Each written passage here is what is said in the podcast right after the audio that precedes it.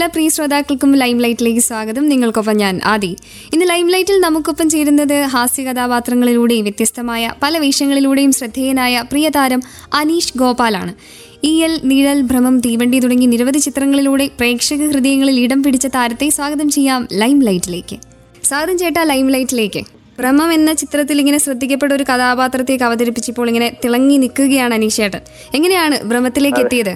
ഭ്രമത്തിലേക്ക് ഞാൻ എത്തിയത് E four എന്റർടൈനറിലെ സാരഥി ചേട്ടനുണ്ട്. സാരഥി ചേട്ടനാണ് എന്നെ ഇതിൽ റെക്കമെൻഡ് ചെയ്തത്. ഒരു ഓട്ടോക്കാരന്റെ ക്യാരക്ടർ പറ്റിയ ഒരാളുണ്ട് എന്ന് പറഞ്ഞിട്ട് റെക്കമെൻഡ് ചെയ്ത ചേട്ടനാണ്. അങ്ങനെ ഈ സിനിമയിലേക്ക് എത്തി. അങ്ങനെ ഈ സിനിമയിലേക്ക് എത്തിയല്ലേ? അപ്പോൾ പൃഥ്വിരാജ് സാറിനൊപ്പം ആ ഒരു എക്സ്പീരിയൻസ് ഒക്കെ എങ്ങനെയായിരുന്നു? ഒന്ന് ഷെയർ ചെയ്യാവോ? രാജേട്ടന്റെ കൂടുതൽ എക്സ്പീരിയൻസ് ഞാൻ എന്ന് നിന്റെ മൊയ്തീൻ എന്ന് പറയുന്ന സിനിമയിൽ ഞാൻ ചെറിയൊരു വേഷത്തിൽ അഭിനയിച്ചിട്ടുണ്ടായിരുന്നു. പിന്നീട് ചെറിയ വേഷം എന്ന് പറഞ്ഞു കഴിഞ്ഞാൽ ഒരു ജൂനിയർ ആർട്ടിസ്റ്റ് പോലെയുള്ള ഒരു വേഷമായിരുന്നു അന്നിങ്ങനെ സ്വപ്നം കാണുമായിരുന്നു. കു- ലൂസിഫറൊക്കെ കാണിയും ആ സിനിമകളൊക്കെ കണ്ട് വാസ്തവം എന്നുള്ള സിനിമകൾ കാണുന്നു. അതിനുശേഷം ഭയങ്കര ഫാനാവുന്നു. പിന്നെ എന്തെങ്കിലുമൊക്കെ സ്ക്രീനിലൊക്കെ ഷെയർ ചെയ്യാൻ പറ്റണമെന്ന് വെറുതെ സ്വപ്നം കാണുമായിരുന്നു. അത് യാഥാർത്ഥ്യമായി. അത് നല്ലൊരു എക്സ്പീരിയൻസ് ആയിരുന്നു. അപ്പോൾ സാറിന്റെ അടുത്ത് പോയി ഇങ്ങനെ സംസാരിക്കാനൊക്കെ സാധിക്കാറുണ്ടായിരുന്നോ? ഈ ഷൂട്ടിങ്ങിന് ചെന്ന് കഴിയുന്ന സമയത്തൊക്കെ? അങ്ങനെ സംസാരിക്കാനൊന്നും പറ്റിയിട്ടില്ല. കാരണം രാജുവേട്ടൻ എപ്പോഴും ഒരു റിസർവ്ഡ് ആയിട്ട് കുറച്ച് മാറി ഫുൾ അദ്ദേഹത്തിന്റെതായിട്ടുള്ള ഒരു ലോകത്തായിരിക്കും. കുറെ എനിക്ക് തോന്നുന്നു ഞാനവിടെ സംസാരിച്ചുകൊണ്ടിരിക്കുന്ന സമയത്ത് ചില സമയത്തൊക്കെ ഞാൻ ജഗദീഷ് ചേട്ടനായിട്ട് സംസാരിക്കുമ്പോൾ മുരളിച്ചേട്ടനുണ്ട് ലാലേട്ടന്റെ അടുത്ത് പോകണം അടുത്ത പ്രൊജക്ട് പെട്ടെന്നുണ്ട് എന്നൊക്കെ സംസാരിക്കുമായിരുന്നു അപ്പൊ അതിങ്ങനെ ജഗദീഷ് ചേട്ടനോട് സംസാരിക്കുന്ന കൂട്ടത്തിൽ ഞാനും ആ സ്ക്രീൻ പ്രസൻസിൽ ഉള്ളതുകൊണ്ട് ഞാനത് കേൾക്കുമായിരുന്നു എക്സ്ട്രാ പറയുന്ന കൂട്ടത്തിൽ എന്തെങ്കിലും കാര്യങ്ങളൊക്കെ എന്റെ മുഖത്തേക്ക് നോക്കും ചിരിക്കും അത്രേ ഉള്ളൂ. അല്ലാതെ ഭീകരമായിട്ടുള്ള ചർച്ചകളോ അല്ലെങ്കിൽ അങ്ങനെ പോയി പറ്റി സംസാരിക്കാൻ പറ്റിയിട്ടുള്ള ഒരു ആളല്ല രാജാട്ട്. അങ്ങനെ പെട്ടെന്ന് പോയിട്ട് നമുക്ക് അത് എന്റെ റെസ്പെക്ട് കൊണ്ടാണ് കേട്ടോ എന്തായാലും ഒരുപാട് ആഗ്രഹിച്ച് സ്ക്രീനിൽ കണ്ട ആളെ നേരിട്ട് കാണാൻ പറ്റിയെന്ന് പറയുന്നത് തന്നെ വലിയൊരു ഭാഗ്യമാണ് കൂടെ അഭിനയിക്കാൻ പറ്റിയെന്ന് പറയുന്നത് വലിയൊരു അഭിനയം പിന്നെ എന്നെ പോലൊരു ആർട്ടിസ്റ്റിനെ സമയത്തുള്ള അതൊരു വലിയൊരു കാര്യമാണ്. തീർച്ചയായിട്ടും ചേട്ടാ. അപ്പൊ അഭിനയത്തിന് പുറമെ ചേട്ടൻ ഒരു ഡിസൈനർ കൂടിയാണ് അല്ലേ? അതെ അതെ. അപ്പോൾ ഒരുപാട് പോസ്റ്ററുകളൊക്കെ ചേട്ടൻ ചെയ്തിട്ടുണ്ട്. എന്താണ് അതിന്റെ വിശേഷങ്ങളൊക്കെ? ഇപ്പൊ ഒരുപാട് സിനിമകൾ ഈ വർഷം നമ്മൾ ചെയ്തിട്ടുണ്ട്. അത് ഒരു ഡ്രീം പോലെയാണ്. എന്താ പറയാ നമ്മൾ സെക്കൻഡ് സിനിമയിലൂടെ ആദ്യമായിട്ട് പോസ്റ്റർ ഡിസൈനിങ്ങും അതിലൊരു വേഷം കിട്ടുന്നു.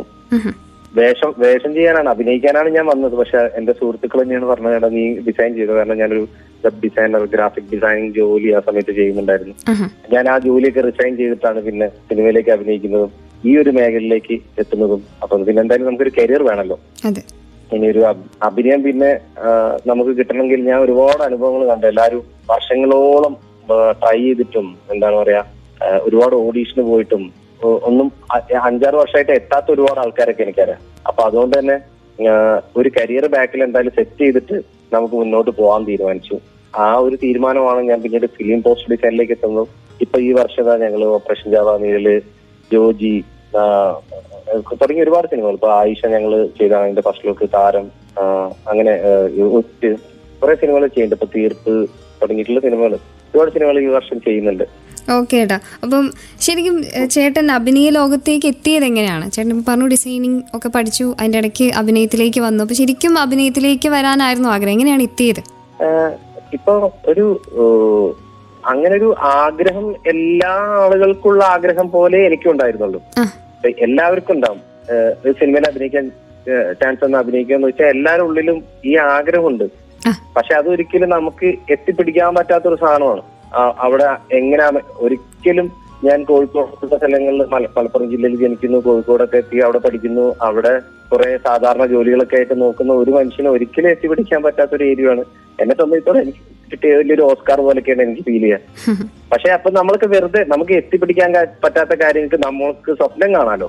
അതിന് നമുക്ക് പ്രത്യേകിച്ച് ഒന്നും കൊടുക്കണ്ടല്ലോ. അപ്പൊ ഞാൻ വെറുതെ ഇപ്പൊ ഞാൻ രാവിലെ ജോലിക്ക് പോവുകയാണെങ്കിൽ ഞാൻ ഇവിടെ ഒരു ഡിസൈനിങ് കമ്പനിയിൽ വർക്ക് ചെയ്യണ്ടായിരുന്നു. അപ്പൊ ഞാൻ ബസ്സിലാണ് പോവാ. അപ്പൊ ബസ്സിൽ എനിക്കൊരു ഒരു മണിക്കൂർ യാത്രയൊക്കെ ഉണ്ട് ഞാൻ ആ ബസ്സിൽ കയറി സൈഡ് സീറ്റ് പിടിച്ച് വെറുതെ ഇരുന്നിങ്ങനെ സ്വപ്നം കാണും. ഈ സൈഡിൽ തലയൊക്കെ വെച്ചിട്ട് ഒരു ഡയറക്ടർ വന്നിട്ട് എന്നെ കണ്ടു കഴിഞ്ഞിട്ട് ഒരു സിനിമയിൽ അഭിനയിപ്പിക്കുന്നു. ഞാനൊരു നടനാകുന്നു ഞാൻ ഞാൻ നിൽക്കുന്ന കമ്പനിയിലെ ബോസ് എന്നെ ഓ നീ നടനായല്ലേ? എന്ന് പറയുന്നു. അങ്ങനെയൊക്കെ പറയുന്നു. വെറുതെ നമ്മൾ രസമായിട്ട് ഇങ്ങനെ ചിന്തിക്കും. അപ്പൊ നെഗറ്റീവ് ആയിട്ടുള്ള എന്തെങ്കിലും തോട്ട്സ് ഒക്കെ വരുമ്പോ ഇങ്ങനെ പോസിറ്റീവ് ആയിട്ട് തിങ്ക് ചെയ്യും. അതിനെ വിഷ്വൽ ചെയ്യുകയും ചെയ്യും. വെറുതെ അപ്പൊ ഞാൻ ഇട്ടുന്ന ഡ്രസ്സ് പിന്നെ ഞാൻ കാർ മേടിക്കുന്നു. അങ്ങനെ വെറുതെ ഇരുന്ന് ഒന്നുമില്ലാത്ത സമയത്ത് ഇതൊക്കെ ഇങ്ങനെ ഇങ്ങനെ വിഷ്വൽ ചെയ്യും. പിന്നെ അതൊക്കെ സംഭവിച്ചു. അതാണ് അതിന്റെ സത്യം. അതൊക്കെ ജീവിതത്തിൽ സംഭവിച്ചല്ലേ? അപ്പൊ ഇനി സ്വപ്നങ്ങൾ ഇതിൽ കൂടുതൽ സ്വപ്നങ്ങളൊക്കെ കാണുക കേട്ടോ. അപ്പൊ തീർച്ചയായിട്ടും അതൊക്കെ സംഭവിക്കും. ഇപ്പൊ ചേട്ടനോട് ഞാൻ ചോദിക്കുകയാണ് ഏറ്റവും ഇഷ്ടപ്പെട്ട ഒരു അഭിനേതാവ് അല്ലെങ്കിൽ ഒരു റോൾ മോഡൽ ആരാണെന്ന് ചോദിച്ചാൽ എന്തായിരിക്കും ഉത്തരം പറയാം എനിക്ക് ഇഷ്ടപ്പെട്ട നടന്മാരിൽ ഒരുപാട് പേരുണ്ട്. അഭിനേതാവ് എന്ന് പറയുന്ന രീതിയിൽ എനിക്ക് മുരളിച്ചേട്ടനെ ഭയങ്കര ഇഷ്ടമാണ്. നടൻ മുരളിച്ചേട്ടൻ. കളിച്ച കഴിച്ച കുട്ടിക്കാലത്തൊക്കെ എനിക്ക് ഇങ്ങനെ കാണുമ്പം ഒരു ഭയങ്കര ഒരു ഒരു പൗരുഷം അതൊരു വല്ലാത്ത പിന്നെ എവിടെയൊക്കെയോ ചുരുണ്ട മുടിയൊക്കെ ഉള്ളതുകൊണ്ട് എനിക്ക് പുള്ളിനോട് ഭയങ്കര ഇഷ്ടമായിരുന്നു. എന്റെ മുടി അതുപോലെയൊക്കെ എവിടെയൊക്കെ ഉണ്ട്. അപ്പൊ അങ്ങനെ എനിക്ക് അങ്ങനെ എന്തോ അറിയില്ല. പുള്ളിനോട് എനിക്കൊരു ഭയങ്കര ഇഷ്ടമായിരുന്നു. തിലകൻ ചേട്ടനെ എനിക്ക് ഭയങ്കര ഇഷ്ടമായിരുന്നു. കാരണം ഞാൻ ഉസ്താദ് ഹോട്ടൽ എന്ന് പറയുന്ന സിനിമയിൽ ചെറിയൊരു വേഷമേ ചെയ്തിട്ടുള്ളൂ. പക്ഷെ ഒരു മോനെ വൈഫി എന്നൊക്കെ പറയുമ്പോഴേക്ക് പെട്ടെന്ന് സ്പ്ലിറ്റ് സെക്കൻഡിനാണ് പുള്ളിന്റെ ഒക്കെ ഭാവങ്ങൾ മാറുന്നത്. അപ്പൊ അവിടെ ഇരിക്കുക വളരെ രസമായിട്ട് ഒരു സൈഡ് ഒരു കട്ടേരിൽ ഇരിക്കുന്നു.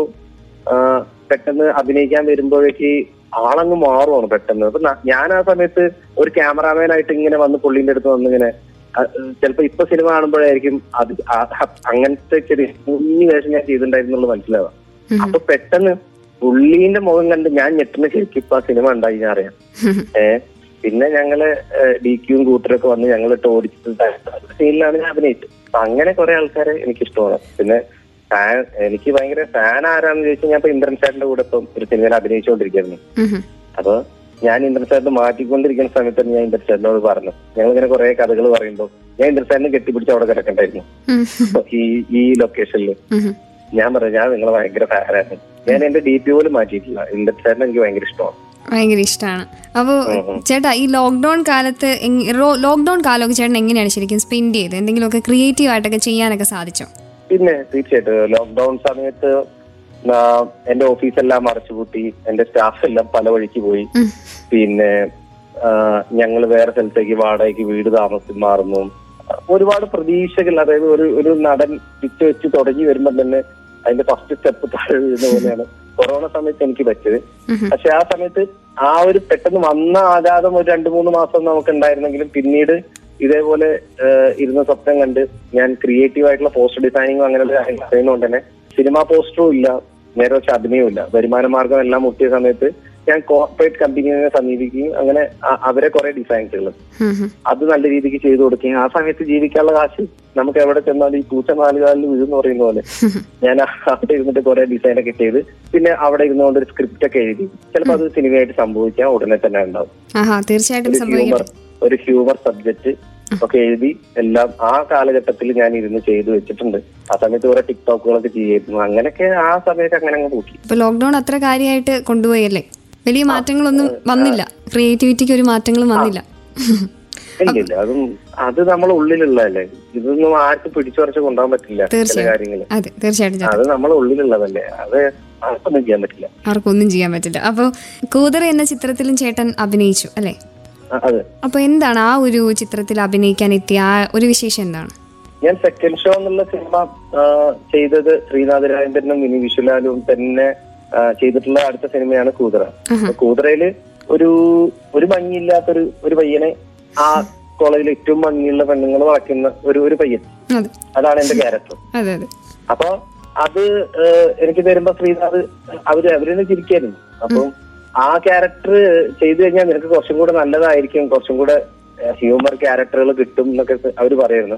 പക്ഷെ നിർഭാഗ്യവശാൽ ആ ചിത്രം ഫ്ലോപ്പായി പക്ഷെ അതിലുള്ള കുറെ സീനുകളെല്ലാം വെട്ടിയിട്ട് ഇപ്പൊ എപ്പോഴും എന്നെ ട്രോളിക്കൊണ്ടിരിക്കുന്നുണ്ട് ട്രോളുകൾക്കൊക്കെ ഉപയോഗിക്കാറുണ്ടല്ലേ? അതിനകത്തെ സീനുകളൊക്കെ? അതെ അതെ.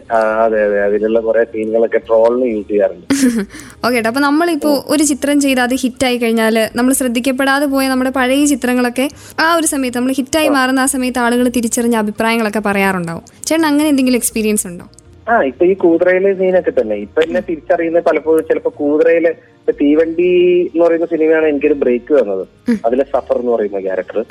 അപ്പോ ആ സഫർ ക്യാരക്ടർ ഹിറ്റ് ആയപ്പോഴാണ് ആ പയ്യനാണിത് എന്നുള്ള സാധനം തിരിച്ചറിയപ്പെടുന്നതും സെക്കൻഡ് ഷോയിലാണ് പുള്ളി വന്നതും എന്നുള്ളതൊക്കെ തിരിച്ചറിയപ്പെടുന്നപ്പോ ഞാൻ ഇന്റർസെറ്റിനോട് ഞാൻ പറഞ്ഞിട്ടുണ്ടായിരുന്നു. ചേട്ടനൊക്കെ ഇപ്പൊ ഇപ്പം ഭയങ്കര ഹിറ്റായിട്ട് പണ്ട് നമ്മൾ ചില സിനിമ ഏത് പടം എനിക്ക് ഓർമ്മയില്ല. ഇന്റർസെറ്റ് ആൾക്കൂട്ടത്തിൽ ഡ്രസ് ബെൽബോട്ട പാന്റ് ഒക്കെ ഇട്ടിരിക്കട്ടെ അപ്പൊ ചേട്ടൻ തന്നെ ചിരിച്ചു. അപ്പൊ ഞാൻ പറയാണ് ഇന്ന് അവർ അത്രത്തോളം എത്തി. ഇന്റർസെറ്റിന് സ്വപ്നം കാണുന്നുണ്ടാവും. ഇങ്ങനെയൊക്കെ. ഓക്കെ ഏട്ടാ അപ്പൊ ഞാനിപ്പോ ചേട്ടനോട് ഒരു ചോദ്യം ചോദിക്കണം. ചേട്ടൻ ഒരു പരീക്ഷ എഴുതുകയാണ് കേട്ടോ അപ്പൊ അപ്പോൾ അവിടെ ചെന്നിരിക്കുമ്പോൾ ആരാണ് യഥാർത്ഥ കലാകാരൻ? അങ്ങനെ ഒരു ചോദ്യം പരീക്ഷയ്ക്ക് കിട്ടിയെന്ന് വെക്കാം. അപ്പൊ ചേട്ടൻ എന്തായിരിക്കും അതിന് ആരാണ് യഥാർത്ഥ കലാകാരൻ? അതാണ് ചോദ്യം. അപ്പോൾ നൂറ് വാക്കിൽ കവിയാതെ ഉത്തരം എഴുതുക എന്നൊക്കെ പറഞ്ഞ് നമുക്കൊരു ചോദ്യം കിട്ടി. ചേട്ടൻ എന്തായിരിക്കും ഉത്തരം എഴുതുക? ഒറ്റ വാക്കിൽ പറയുകയാണെങ്കിൽ മനുഷ്യനെ മനസ്സിലാക്കുന്നവനാണ് കലാകാരൻ. മനുഷ്യത്തെ ഉള്ളില്ല. അയാൾക്ക് നിറം ജാതി എന്താ പറയാ രാഷ്ട്രീയം മതം ഇതൊന്നും ഉണ്ടാവില്ല. യഥാർത്ഥ കലാകാരൻ. ഞാൻ അങ്ങനെയാണ് അതാണ് ഉത്തരം. അതെ. ഓക്കെ. അപ്പൊ ചേട്ടാ ടോവിനോ സാറുമായിട്ട് നല്ല അടുപ്പമുള്ള ആളാണ് ചേട്ടൻ എന്നൊക്കെ ഞാൻ ഇങ്ങനെ കേട്ടു. അപ്പൊ എങ്ങനെയാണ് ആ ഒരു സൗഹൃദം ഒക്കെ തുടങ്ങുന്നത്? ആ സൗഹൃദം തുടങ്ങുന്നത് ഞങ്ങൾ മറ്റേ സ്റ്റാറിംഗ് പൗർണമി എന്ന് പറയുന്ന ഒരു സിനിമ ഉണ്ടായിരുന്നു. അപ്പൊ ആ സിനിമ തന്നി നായകനായിട്ടുള്ള സിനിമയാണ് അതിലൊരു നല്ല വേഷം ചെയ്യാനായിട്ടാണ് ടൊവിനോനെ വിളിച്ചത്. അതേ സമയത്ത് അതിലൊരു വേഷം ചെയ്യാനാണ് എന്നെ വിളിച്ചത്. അവിടുന്ന് അങ്ങനെ ഞങ്ങൾ ഡൽഹിയിൽ വെച്ചിട്ടാണ് അതുകൊണ്ട് ഞങ്ങൾ പരിചയപ്പെടുന്നത്. പിന്നെ ആ സൗഹൃദം അങ്ങനെ അതിങ്ങനെ ഉണ്ടായിരുന്നു. സൗഹൃദങ്ങൾ സംഭവിക്കുന്നല്ലേ അപ്പൊ അത് അങ്ങനെ അവിടുന്ന് പരിചയപ്പെട്ടു. അപ്പൊ പുള്ളി ഒരു സ്റ്റാർ ആവുന്നൊന്നും ഞാൻ കണ്ടിട്ട് പരിചയപ്പെട്ടല്ല. ഞാൻ വെറുതെ ഇങ്ങനെ പറയുന്നു. കാരണം നല്ല ലുക്ക് ഉണ്ട് കാണാൻ. നല്ല മസിൽ ഉണ്ട്. നല്ല ഹ്യൂമർ സെൻസ് ഉണ്ട്. ഞാൻ കഴിഞ്ഞ പ്രാവശ്യം മീറ്റ് ചെയ്തപ്പോ ഞാൻ പറഞ്ഞു നീ നല്ലൊരു ഹ്യൂമർ സിനിമ ചെയ്യണം. കാരണം എന്തായാലും ഹിറ്റ് ആവുന്നു. കാരണം അവൻ ഓരോ സംഭവങ്ങളൊക്കെ പറഞ്ഞ് പ്രതിഫലിപ്പിക്കുന്നൊക്കെ നമ്മൾ ഓരോ കഥകളൊക്കെ ഇല്ലേ. കുറെ കുഞ്ഞിപ്പൂച്ചയുണ്ടെങ്കിൽ കുറെ അങ്ങനെയുള്ള കുറെ കഥകളൊക്കെ പറയും. അതൊക്കെ പറയുമ്പോൾ ഞാൻ പറയും നീ ഭയങ്കര ഹ്യൂമർ ഒക്കെ ചെയ്ത് കാണിക്കുന്നത് ഭയങ്കര രസമാണ്. അപ്പൊ ഞാൻ പറയും ഇതൊക്കെ സിനിമയിൽ വന്നു കഴിഞ്ഞാൽ ഭയങ്കരമായിട്ട് ചിരിക്കുന്നു പറയും. അപ്പൊ അത് അത് സൗഹൃദം അങ്ങനെ പോകുന്നുണ്ട്. അപ്പൊ എന്തായാലും നിങ്ങൾ ഭയങ്കര സുഹൃത്തുക്കളാണെന്ന് പറയുമ്പോൾ തീവണ്ടി സിനിമയിൽ നിങ്ങൾ ഒരുമിച്ച് അഭിനയിച്ചു. അതെ അതെ അപ്പോൾ സെറ്റിൽ എന്തെങ്കിലുമൊക്കെ രസകരമായിട്ടുള്ള സംഭവങ്ങളൊക്കെ തീർച്ചയായിട്ടും നടന്നിട്ടുണ്ടാകും കാരണം നമ്മൾ കൂട്ടുകാർ കൂടുമ്പോൾ ഉറപ്പായിട്ട് എന്തെങ്കിലുമൊക്കെ സംഭവങ്ങൾ നടക്കുമല്ലോ അപ്പൊ അങ്ങനെ എന്തെങ്കിലും ഓർമ്മയിലുള്ള ഒരു സംഭവം ഉണ്ടോ തീവണ്ടി സിനിമയുടെ സെറ്റിൽ? അങ്ങനെ കുറെ കഥകൾ ഇങ്ങനെ പറയും. ഞങ്ങൾ അങ്ങനെ ചിരിക്കും അങ്ങനെയുള്ള. സിറ്റുവേഷനിൽ ഇങ്ങനെ ഒരു ഹ്യൂമർ പറയാനുള്ള സംഭവങ്ങളൊന്നും ഓർമ്മ കിട്ടില്ല അതാണ് പ്രശ്നം. അതെ ഒരുപാട് കാര്യങ്ങൾ ചിലപ്പോൾ സംഭവിച്ചിട്ടുണ്ടാവും. നമ്മളങ്ങനെ ഓർത്തെടുക്കില്ലല്ലേ? അപ്പൊ സിനിമയിൽ എത്തിയ ശേഷം സ്വന്തം നാട്ടിലൊരു സെലിബ്രിറ്റി ആയിട്ടൊക്കെ മാറിയോ? പിന്നെ ഉറപ്പല്ലേ? നമ്മൾ അവിടെ എത്തുമ്പോഴത്തും ഒരു സെലിബ്രിറ്റി തന്നെയാണ്. നമ്മൾ പണ്ട് ആഗ്രഹിച്ച പോലെ തന്നെ ആൾക്കാർ ബിഹേവ് ചെയ്യുന്നു. ചിലത് അങ്ങനെയാണ്. സ്വപ്നം എത്തിപ്പിടിച്ച് ആ നമ്മൾ ഈ സ്വപ്നം എത്തിപ്പിടിച്ചു കഴിഞ്ഞാൽ പിന്നെ വീണ്ടും ഈ മനുഷ്യന് ആർത്തി എന്ന് പറയുന്നത് ഭയങ്കരമാണല്ലോ. അത്യാഗ്രഹിയാണല്ലോ മനുഷ്യൻ. ഇനി മുകളിലോട്ട് എത്ര മുകളിലോട്ട് എത്തണം എന്ന ചിന്തയാണ് ഇവിടെ തന്നെ എത്തിയത് വലിയൊരു അനുഗ്രഹമായിട്ട് നമ്മൾ കാണില്ലല്ലോ. അപ്പൊ ഇനിയും കൂടുതൽ ഇതിൽ കൂടുതൽ എന്തെങ്കിലും കിട്ടണം ഇതിലും കൂടുതൽ എന്തെങ്കിലും കിട്ടണം എന്ന് തന്നെയാണ് ആഗ്രഹിക്കുന്നത്. അപ്പൊ അത് നല്ല നല്ല ആഗ്രഹങ്ങളാണ്. അതായത് നല്ല നല്ല വേഷങ്ങൾ ഇനിയും ചെയ്യാൻ പറ്റണം. കാരണം സെക്കൻഡ് ഷോയിൽ അഭിനയിച്ച പോലെയല്ല ഇപ്പൊ ഞാൻ ബ്രഹ്മത്തിലെ അഭിനയിക്കുന്നത്. കുറെ എക്സ്പീരിയൻസ് ആവുമല്ലോ നമ്മൾ ചില ജോലികൾ നമ്മൾ ചെയ്തുകൊണ്ടിരിക്കുക എക്സ്പീരിയൻസ് ആവും അപ്പൊ അത് അത് ഇനിയും കൂടുതൽ എക്സ്പീരിയൻസ് ചെയ്യണം എന്ന് തോന്നുന്നുണ്ട്. ഓക്കെ ഏട്ടാ തീർച്ചയായിട്ടും സാധിക്കട്ടെ. ഒരുപാട് നല്ല ചിത്രങ്ങളൊക്കെ ഇനിയും കിട്ടട്ടെ കേട്ടോ. ഓക്കെ താങ്ക് യു അപ്പൊ എന്താണ് വീട്ടിലെ വിശേഷങ്ങളൊക്കെ? വീട്ടിൽ ആരൊക്കെയാണുള്ളത് എന്താണ് അവരുടെ വിശേഷങ്ങളൊക്കെ? വീട്ടിൽ ഭാര്യയുണ്ട്. ഭാര്യയുടെ പേര് വർണ. പിന്നെ മക്കളുണ്ട് രണ്ടുപേര്. അനാഹത്ത് ആർണവ് പിന്നെ അച്ഛൻ അമ്മ. ഇതാണ് വീട്ടിലെ വിശേഷങ്ങൾ. ഇപ്പൊ വീട്ടിലെങ്ങനെയാണ് ചേട്ടന്റെ ചിത്രങ്ങളൊക്കെ വരുമ്പോ ആരെങ്കിലും എന്തെങ്കിലും കമന്റ്സ് ഒക്കെ പറയാറുണ്ടോ വീട്ടിൽ? അഭിപ്രായങ്ങളൊക്കെ പറയാ എന്തെങ്കിലും മാറ്റങ്ങളൊക്കെ വരുത്തുന്നത് ഭാര്യ ഭാര്യ എപ്പോഴും അഭിപ്രായങ്ങൾ പറയാറുണ്ട്. നന്നായിട്ടുണ്ടെങ്കിൽ നന്നായിട്ടുണ്ടെന്ന് പറയും. അത് ചീത്തയാണെങ്കിൽ ചീത്തയാണെന്ന് പറയും. അവരാണോ ഏറ്റവും കൂടുതൽ അഭിപ്രായങ്ങളും തിരുത്തലുകളും ഒക്കെ തരാറുള്ളത് വീട്ടിലുള്ളവരാണോ? ആ അതൊരു ജെന്യു ജെന്യുവൻ ആയിട്ടുള്ള അഭിപ്രായങ്ങളായിരിക്കും. ചിലത് ഇപ്പൊ നമ്മൾ എന്താ പറയുക നമ്മളിപ്പോ പരിചയപ്പെടുന്ന സുഹൃത്തുക്കൾ അങ്ങനെയൊക്കെ ആണെങ്കിൽ അവർ ആ മറ്റേ നന്നായിട്ടുണ്ട് നീ അത് പൊളി അല്ലെങ്കിൽ അങ്ങനെ തകർത്തുണ്ടെന്നൊക്കെ പറയും. പക്ഷെ ഇവിടെ ഇന്ന പ്രശ്നം പറ്റിയിട്ടുണ്ട് അല്ലെങ്കിൽ ജെനുവിൻ അഭിപ്രായം നമുക്ക് വീട്ടിൽ നിന്നായിരിക്കുമല്ലോ. അവരാണല്ലോ നമ്മൾ ഏറ്റവും കൂടുതൽ മുന്നോട്ട് പോകണമെന്ന് ആഗ്രഹിക്കുന്നത് അപ്പൊ ജെനുവിൻ ആയിട്ടുള്ള അഭിപ്രായമായിരിക്കും പറയുന്നത് ഓക്കെ. അപ്പോൾ ചേട്ടാ ഈ ഒരു ചുരുളൻ മുടി ഹെയർ സ്റ്റൈലൊക്കെ ചേട്ടന്റെ ഒരു ഐഡന്റിറ്റി മാർക്കാണോ എന്താന്ന് വെച്ചാൽ ഇപ്പൊ ഏത് ചിത്രം എടുത്താലും അധികം മാറ്റങ്ങൾ വരാത്ത ഒരേ ഒരു കാര്യം എന്ന് പറഞ്ഞാൽ ചേട്ടന്റെ ഹെയർ സ്റ്റൈലാണ് അതെ, അപ്പൊ അതൊരു ഐഡന്റിറ്റി മാർക്ക് തന്നെയാണോ? ഐഡന്റിറ്റി മാർക്ക് യുണീക്ക് ആണ്. ഞാൻ അതിന് വേണ്ടിയിട്ട് ഒന്നും ചെയ്യുന്നില്ല. എല്ലാവരും എന്റെ അടുത്ത് ചോദിക്കാം ഇതിന് വേണ്ടിയിട്ട് മുടി എങ്ങനെ കിട്ടി? പക്ഷെ ചെറുപ്പത്തിൽ ഏറ്റവും കൂടുതൽ എനിക്ക് ഇറിറ്റേഷൻ ഉണ്ടാക്കിയിട്ടുള്ളതും അതായത് എന്താ പറയാ കൂടുതൽ കളിയാക്കലും അല്ലെങ്കിൽ സുഡാനി നൈജീരിയ അല്ലെ അങ്ങനെയുള്ള കുറെ കളിയാക്കൽ എനിക്ക് മുടിയിലൂടെ കിട്ടിയിട്ടുണ്ട്. എന്താണോ ഒരു പൊന്തക്കാട് നടന്നു വരാണോ ഫ്രഷ് ആണോ മറ്റേ പാത്രം കഴിഞ്ഞ ഫ്രഷ് ആണോ ഇതൊക്കെ വിളിച്ച് ഇങ്ങനെ എല്ലാവരും കൂട്ടത്തിൽ ഇരിക്കുമ്പോ കളിയാക്കുമ്പോ ബോഡി ഷെയ്മിങ് ഏതൊരു മനുഷ്യനും നമുക്കൊരു പ്രശ്നം ഉണ്ടാക്കുമല്ലോ. പക്ഷെ അന്ന് എനിക്കതൊരു വിഷമം ഉണ്ടാക്കിയാലും ഇന്ന് എന്റെ ഒരു ഐഡന്റിറ്റി ആയിട്ട്. കാരണം ഇപ്പൊ പോലും ഞാനിത് ഒരു ഒരു പത്ത് മിനിറ്റ് പോലും മുന്നേ ഞാൻ മാസ്ക് ധരിച്ചിട്ടാണ് ഞാൻ ഒരു സ്ഥലത്ത് ഇറങ്ങിയത് പക്ഷെ അവിടുന്ന് ഒരു പത്ത് പേര് എന്നെ സെൽഫി എടുത്തു. അത് എന്റെ മുടി കാരണമാണ്. ആ മുടി ഇല്ലെങ്കിൽ ചിലപ്പോൾ അവരെന്നെ തിരിച്ചറിയ പോലും ഇല്ല ഇപ്പൊ അഭിമാനമാണ്. പണ്ടായിരുന്നെങ്കിൽ അപമാനമായിരുന്നു. ഓക്കെ ഏട്ടാ. അപ്പോൾ ആദ്യമായിട്ട് ക്യാമറയ്ക്ക് മുന്നിൽ വന്നപ്പോൾ ആദ്യമായിട്ട് ഇങ്ങനെ ഒരു അഭിനയിക്കാൻ എത്തി ക്യാമറയുടെ മുന്നിൽ നിന്നപ്പോൾ ആ ഒരു എക്സ്പീരിയൻസ് എന്താണ്?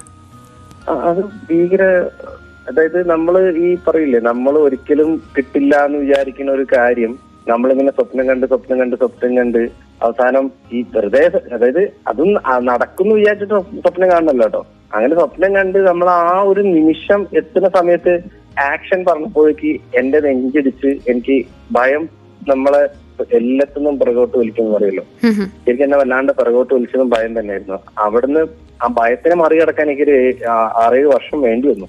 പിന്നീട് ഒരു സിനിമയിലേക്ക് കാരണം പിന്നെ ഞാൻ ചെറിയ ചെറിയ റോളുകൾ ചെയ്ത് എന്റെ ഭയത്തിനെയാണ് ഞാൻ ശരിക്കും പറയുന്നത് അഭിനയിക്കാനല്ല പോയത്. പിന്നീട് ആണ് എനിക്ക് തീവണ്ടിയിലെ സഫറൊക്കെ കിട്ടി. എനിക്കിങ്ങനെ അഭിനയത്തിലേക്ക് കുറച്ചും കൂടെ കൊടുക്കാൻ തോന്നുന്നു. അന്ന് ശരിക്കും എനിക്ക് നെഞ്ചിടിക്കുന്നത് ചെവിയിൽ കേട്ടത് എനിക്ക് ഇപ്പോഴും അല്ലാണ്ട് വേറെ ഞാൻ ശ്രീനാഥിന്റെ അടുത്തേക്ക് ഓടിപ്പോയിട്ട് പറഞ്ഞാലോ? എന്നെ കൊണ്ട് ഇത് പറ്റില്ല എന്ന്. ഇത് പറ്റുന്ന കാര്യമല്ല. എന്ന് അന്ന് ഞാൻ പിൻവാങ്ങിയിട്ടുണ്ടായിരുന്നെങ്കിൽ ഉറപ്പായിട്ടും ഞാൻ ഒരു പക്ഷേ ഇപ്പൊ ഇന്നിപ്പം നിങ്ങൾ ഇന്റർവ്യൂ ഉണ്ടാവില്ലല്ലോ ഞങ്ങൾക്ക് ഞങ്ങൾക്കൊരു താരത്തിനെ നഷ്ടമായി. ഞാൻ അപ്പോഴും ആ പണ്ടും ഞാൻ ഈ ബസ്സിൽ പോകുന്ന പോലെ പ്രാരാബ്ദമൊക്കെ പറഞ്ഞു പോകുന്നുണ്ട്. അപ്പൊ ചേട്ടൻ ഞാൻ അഭിനയം വിട്ടിട്ട് വീണ്ടും പോസ്റ്റർ ഡിസൈനിങ്ങിലേക്ക് ഒന്ന് വരികയാണ്. അപ്പൊ ഇങ്ങനെ ചേട്ടൻ ഈ പോസ്റ്റർ ഡിസൈനിങ് ഒക്കെ ചെയ്തിരുന്ന സമയത്ത് ഒരുപാട് എഫേർട്ട് ഒക്കെ എടുത്ത് ചെയ്ത ഏതെങ്കിലും വർക്കുണ്ടോ? ഒരുപാട് കഷ്ടപ്പെട്ട് ചെയ്താ? ആ പിന്നെ എല്ലാ വർക്കുകളും ഭയങ്കര എഫേർട്ടാണ്. ഞാൻ ചെയ്ത ജോലികളിൽ എനിക്ക് ഭയങ്കര എഫേർട്ടായിട്ട് തോന്നിയിട്ടുള്ള ഒരു ജോലി എന്ന് പറഞ്ഞാൽ ഞാൻ പറയുകയാണെങ്കിൽ ഞാനൊരു ചെറുപ്പം മുതൽ ടെൻത്ത് മുതൽ ഞാൻ തന്നെയാണ് എന്റെ ജോലി. അതായത് ഞാൻ ജോലിക്ക് പോയി ഞാൻ പഠിക്കുക തന്നെയാണ് ചെയ്തിട്ടുള്ളത്. അപ്പോ ആ ടെൻത്ത് മുതൽ ഞാൻ പല പണിക്ക് പോയിട്ടുണ്ട്. ഞാൻ ഹോട്ടൽ പണിക്ക് പോയിട്ടുണ്ട് ബേക്കറി പണിക്ക് പോയിട്ടുണ്ട് ആശാരി പണിക്ക് പോയിട്ടുണ്ട് സ്വർണപ്പണി ഞാൻ ഒരു അഞ്ചാറ് വർഷം എടുത്തിട്ടുണ്ട്. അങ്ങനെ ഞാൻ ചെയ്യാത്തൊരു ജോലികൾ അങ്ങനെ കുറെ ജോലികൾ ഞാൻ ചെയ്തിട്ടുണ്ട്. അതിലിപ്പോ അഭിനയം ചെയ്തു ഇപ്പം ഞാൻ സ്ക്രിപ്റ്റ് എഴുതി ഇപ്പൊ ഞാൻ അതിലെനിക്ക് ഏറ്റവും ഡിഫിക്കൽട്ട് ആയിട്ട് തോന്നിയിട്ടുള്ള ജോലി ഗ്രാഫിക് ഡിസൈനിങ് ആണ്. കാരണം അത് രാവിലെ മുതൽ വൈകുന്നേരം വരെ നമ്മൾ കഷ്ടപ്പെട്ട് ഭയങ്കര ക്രിയേറ്റീവ് ആയിട്ട് ഒരു വൈറ്റ് പേപ്പറിൽ അല്ലെങ്കിൽ ഒരു വൈറ്റ് ബാക്ക്ഗ്രൗണ്ടിൽ നമ്മളൊരു ഡിസൈൻ ചെയ്ത് വൈകുന്നേരം ആകുമ്പോൾ ക്ലയന്റ് വന്നിട്ട് പറയും "ഇത് എന്ത് ഊള ഡിസൈനാണ് എന്ന് ചോദിച്ചു കഴിഞ്ഞാൽ വല്ലാണ്ട് മെന്റലി ആട്ടോ എന്ന് പറഞ്ഞാൽ മെന്റലി വല്ലാണ്ട് താഴ്ന്നു. അതുപോലെ പോസ്റ്റർ ഒക്കെ ചെയ്യുന്ന സമയത്ത് അതുപോലെ ഒരുപാട് അനുഭവങ്ങൾ ഉണ്ടായിട്ടുണ്ട്. ഇതെന്ത് കൂറ ഡിസൈനാണ് അയാളെ ഈ ഡിസൈനർ മാറ്റി. എന്നൊക്കെ വളരെ ഈസി ആയിട്ട് പറയും. നമ്മൾ എന്തോരം എഫേർട്ട് എടുത്ത് റിസർച്ച് നടത്തി പല സാധനങ്ങളും തിരഞ്ഞി അങ്ങനെ ഒരു സാധനം ഉണ്ടാക്കി വരികയാണെങ്കിൽ കുറച്ച് പണിയുണ്ട്. അപ്പൊ അതെനിക്ക് ഭയങ്കര ബുദ്ധിമുട്ടായിട്ട് തോന്നിയിട്ടുള്ള ഒരു ജോലിയാണ് ഗ്രാഫിക് ഡിസൈനിങ് എന്ന് പറയുന്നത്. അപ്പോൾ ഇങ്ങനെ ഒരുപാട് കഷ്ടപ്പെട്ടൊക്കെ ചെയ്തിട്ട് ഇങ്ങനെ നമുക്ക് അത് നമ്മൾ വിചാരിച്ച ഫലം കിട്ടാതെ പോയ ഏതെങ്കിലുമൊക്കെ വർക്കുകളുണ്ടോ? ആ ഒരുപാട് സാധനങ്ങൾ പുറത്തിറങ്ങാത്തുണ്ട്. പിന്നീട് ഞാൻ നോക്കുമ്പോഴേ എന്താണ് അതിന്റെ പ്രശ്നം വെച്ചാൽ അത് പല ക്ലൈന്റ് പല രീതിയിലായിരിക്കും. ഇപ്പൊ ചിലർക്ക് ഇപ്പൊ മഞ്ഞയാണ് ഇഷ്ടം വെച്ചാൽ ചിലർക്ക് ചോപ്പായിരിക്കും ഇഷ്ടം ചിലർക്ക് കറുപ്പായിരിക്കും ഇഷ്ടം. അപ്പൊ പലരും പല ഇപ്പൊ ഞാൻ ഒരു കഥ പറയുകയാണെങ്കിൽ അതിൽ പലരും പല രീതിയിലാണല്ലോ അതിനെ വിഷ്വൽ ചെയ്യാം. അല്ലേ? അപ്പൊ ആ വിഷ് ചെയ്യുന്ന സാധനങ്ങൾ നമ്മൾ ക്രിയേറ്റ് ചെയ്ത് കൊടുക്കുക എന്ന് പറയുന്നത് വളരെ ബുദ്ധിമുട്ടാണ്. അപ്പം ഇപ്പൊ ഡയറക്ടർ തന്നെ പറയുന്ന ഒരു സാധനം നമ്മൾ ചെയ്യുകയാണെങ്കിൽ ഓക്കെയാണ് നമുക്ക് അത് തന്നെ പിടിച്ച് അയാൾ തന്നെ ഫൈനൽ ചെയ്യുകയാണെങ്കിൽ ഓക്കെ ഡയറക്ടർ തന്നെ എന്നെ പിടിച്ച് ഒരു ഡിസൈൻ ചെയ്യിപ്പിച്ച് ദെൻ അത് ആ സിനിമയിലെ ഹീറോയ്ക്കും അതുപോലെ തന്നെ പ്രൊഡ്യൂസർക്കും അയച്ചു കൊടുക്കുമ്പോൾ അവരെ വിഷൻ അയ്യോ ഞങ്ങൾ ഉദ്ദേശിച്ച ഇങ്ങനെ എന്ന് പറയുമ്പോൾ അത്രയും നേരത്തെ എഫേർട്ടാണ് പോകുന്നത്. അപ്പോൾ അത് ഡയറക്ടർക്കും ആ പ്രശ്നം ഉണ്ടാവും. അപ്പൊ അതേപോലെ തന്നെ ഇവിടെ പ്രൊഡ്യൂസറാണ് എന്നെ കൊണ്ട് ചെയ്യിക്കുന്നത് വെച്ചാൽ ഡയറക്റ്റ് ഡയറക്ടർ അയച്ചു കൊടുക്കുമ്പോൾ ആ പുള്ളിക്ക് ഒരു ബ്ലാക്ക് പരിപാടിയാണ് പുള്ളി വിചാരിച്ചു വെച്ചാൽ നേരെ ഓപ്പോസിറ്റ് വൈറ്റ് ബാക്ക്ഗ്രൗണ്ടിലായിരിക്കും പുള്ളി ഉദ്ദേശിച്ചിട്ടുണ്ടാവും അപ്പൊ അങ്ങനെയുള്ള കുറെ പ്രശ്നങ്ങൾ വരാറുണ്ട്. ഇപ്പൊ ഒക്കെ കുറെ ഒക്കെ ഈസി ആയി തുടങ്ങി. കാരണം ഒരു എക്സ്പീരിയൻസ് ഉണ്ടാവില്ല അങ്ങനെയാണ് പിന്നെ ഇപ്പൊ ഞാൻ എന്റെ കമ്പനിയിലെ ക്രിയേറ്റീവ് ഹെഡ് ആയിട്ടാണ് വർക്ക് ചെയ്യുന്നത്. അത്ര എക്സ്പീരിയൻസിലൂടെ നമുക്കിപ്പോ പറയാൻ പറ്റും. എന്റെ ഓഫീസിൽ എന്റെ സുഹൃത്തുക്കൾ വർക്ക് ചെയ്യുമ്പോൾ ഞാൻ പറയും എടാ ഇതങ്ങോട്ട് അത് മുന്നോട്ട് അധികം പോകണ്ട. എനിക്ക് അവരെ വിഷമം എനിക്ക് നന്നായിട്ട് മനസ്സിലാക്കാനും പറ്റുക അതുകൊണ്ടാണ് ഇപ്പം എന്റെ കൂടെ അവരൊക്കെ ഇപ്പം വളരെ രസമായിട്ട് ജോലി ചെയ്യുന്നത് അപ്പോൾ ഇപ്പൊ ഞാൻ ഒരുപാട് സ്വപ്നങ്ങളൊക്കെ കാണുന്ന ആളാണ് അനീഷേട്ടൻ എന്ന് പറഞ്ഞു. അതെ. അപ്പൊ ഞാൻ ഏറ്റവും വലിയ ഡ്രീം ഏതാണെന്ന് ചോദിച്ചാൽ ഇനി ഉള്ള ഏറ്റവും വലിയ ഡ്രീം എന്താണെന്ന് ചോദിച്ചാൽ എന്ത് പറയും? അങ്ങനെ ഒരു വലിയൊരു ഡ്രീം ഒന്നും ഞാൻ അങ്ങനെ ഇപ്പൊ വേണമെങ്കിൽ നമുക്ക് ഓസ്കാർ വേദിയിൽ നിൽക്കുന്നു. അല്ലെങ്കിൽ ഏതായത് ഇപ്പൊ കരിയർ വൈസ് നോക്കുകയാണെങ്കിൽ ഒരു നാഷണൽ അവാർഡിന്റെ വേദിയിൽ നിൽക്കുന്നു എന്നൊക്കെ പറയാം. അത് ഞാൻ പണ്ടും വിഷൽ ചെയ്തിട്ടുള്ള കാര്യമാണ്. ഇപ്പൊ ഞാൻ വിഷൽ ചെയ്യണത് എനിക്കൊരു വീട് വേണം എന്നൊക്കെ വിഷൽ ചെയ്യുന്നുണ്ട്. ഒരു സ്വപ്നം. അതെന്റെ കുട്ടിക്കാലമുള്ള ഒരു സ്വപ്നമാണ്. സ്വന്തമായിട്ടൊരു വീടും അതിലൊരു ഒരു റൂം ഒക്കെ ഒരു നമുക്ക് ഭൂമിയിൽ വേണം എന്നൊക്കെ പറഞ്ഞേ വെറുതെ അതൊരു സ്വപ്നമായിട്ട് കൊണ്ടിറങ്ങില്ല ഓക്കെ. അപ്പോൾ എന്തായാലും ചേട്ടന്റെ സ്വപ്നങ്ങളൊക്കെ നടക്കട്ടെ കേട്ടോ. എന്താണ് പുതിയ പ്രൊജക്ടുകൾ ആ വിശേഷങ്ങൾ? പ്രൊജക്ടുകൾ ഇപ്പൊ നിതിൻ മാനുവലിന്റെ ഒരു സിനിമയുണ്ട്. ഫ്രൈഡേ ഫിലിംസിന്റെ പ്രൊഡക്ഷനിൽ നിതിൻ മാനുവൽ ചെയ്യുന്ന പടം അതിൽ അഭിനയിച്ചുകൊണ്ടിരിക്കുന്നുണ്ട്. പിന്നെ ഇനി വരാനുള്ള സിനിമകൾ മരതകം എന്ന് പറയുന്ന എന്റെ ഫ്രണ്ട് ചെയ്യുന്ന ഒരു സിനിമയുണ്ട്. അതിപ്പം അടുത്ത മാസം പതിനഞ്ചിന് ഷൂട്ട് തുടങ്ങും. പിന്നെ ഒന്ന് രണ്ട് പ്രൊജക്ടുകൾ സംസാരിച്ചു വെച്ചിട്ടുണ്ട്. ടോവിനോ വേണ്ടി ഒരു പ്രോജക്റ്റ് സംസാരിച്ചു വെച്ചിട്ടുണ്ട്. അത്. ബില്ലാൽ സംവിധാനം ചെയ്യുന്ന അജയന്റെ രണ്ടാം വർഷം എന്ന് പറയുന്ന ഒരു സിനിമ. അങ്ങനെ കുറച്ച് പ്രോജക്റ്റുകൾ സംസാരിച്ചു വെച്ചിട്ടുണ്ട്. അപ്പൊ അതൊക്കെ എങ്ങനെയാണ് ഇനി തിയേറ്റർ തുറന്നു കഴിഞ്ഞാൽ റെസ്പോൺസ് ഷൂട്ടിംഗ് പ്രോസസ് എങ്ങനെ പോകും? കൊറോണ ഇനി നമ്മളെ ഇനി എങ്ങനെയാണ് എന്തിനൊക്കെ ബേസ് ചെയ്തിട്ടിരിക്കും. ഓക്കെ ഏട്ടാ. അപ്പോൾ ഇനി വരാനിരിക്കുന്ന പ്രൊജക്ട്സിനൊക്കെ വേണ്ടിയിട്ട് ഞങ്ങളും വെയിറ്റ് ചെയ്തിരിക്കുകയാണ്. ഒരുപാട് നല്ല ചിത്രങ്ങൾ ഇനിയും ചെയ്യാൻ സാധിക്കട്ടെ. ഇനിയും ഇതുപോലെ താരനിരയിലേക്ക് എത്തട്ടെ എന്നൊക്കെ ആശംസിക്കുകയാണ് കേട്ടോ. അപ്പോൾ ഒരുപാട് സന്തോഷം ഇത്രയും നേരമായി റേഡിയോ മംഗളവുമായി പങ്കുവച്ചതിൽ ഒരുപാട് സന്തോഷം ചേട്ടാ. എല്ലാവിധ ആശംസകളും നേരുന്നു. ഓക്കെ താങ്ക് യു തീർച്ചയായിട്ടും റേഡിയോ മംഗളം എന്നെ വിളിച്ചതിന് ഒത്തിരി നന്ദി. എന്നെ പോലെ ചെറിയൊരു കലാകാരനെ വിളിച്ചിത്ര നേരെ സംസാരിച്ചതിന് ഒത്തിരി നന്ദി. ലൈം ലൈറ്റിന്റെ ഈ അധ്യായം ഇവിടെ പൂർണമാവുന്നു. ഇന്ന് നമുക്കൊപ്പം ലൈം ലൈറ്റിൽ ഉണ്ടായിരുന്നത് നിരവധി ഹാസ്യ കഥാപാത്രങ്ങളിലൂടെയും വ്യത്യസ്തമായ പല വേഷങ്ങളിലൂടെയും ശ്രദ്ധേയനായ പ്രിയ താരം അനീഷ് ഗോപാലായിരുന്നു. ഈയൽ നിഴൽ ഭ്രമം തീവണ്ടി തുടങ്ങി നിരവധി ചിത്രങ്ങളിലൂടെ പ്രേക്ഷക ഹൃദയങ്ങൾ കീഴടക്കിയ താരത്തിന്റെ വിശേഷങ്ങളൊക്കെ എല്ലാവർക്കും ഇഷ്ടപ്പെട്ടു എന്ന് വിശ്വസിക്കുന്നു. മറ്റൊരു താരത്തിന്റെ വിശേഷങ്ങളുമായി ലൈം ലൈറ്റിന്റെ അടുത്ത അധ്യായത്തിൽ വീണ്ടും എത്താം. നിങ്ങൾക്കൊപ്പം ഇത്രയും നേരം ഉണ്ടായിരുന്നത് ഞാൻ ആദി. തുടർന്നും കേട്ടുകൊണ്ടേയിരിക്കൂ radio Mangalam ninety one point two நாடினுப்பம் நீரினுப்பம்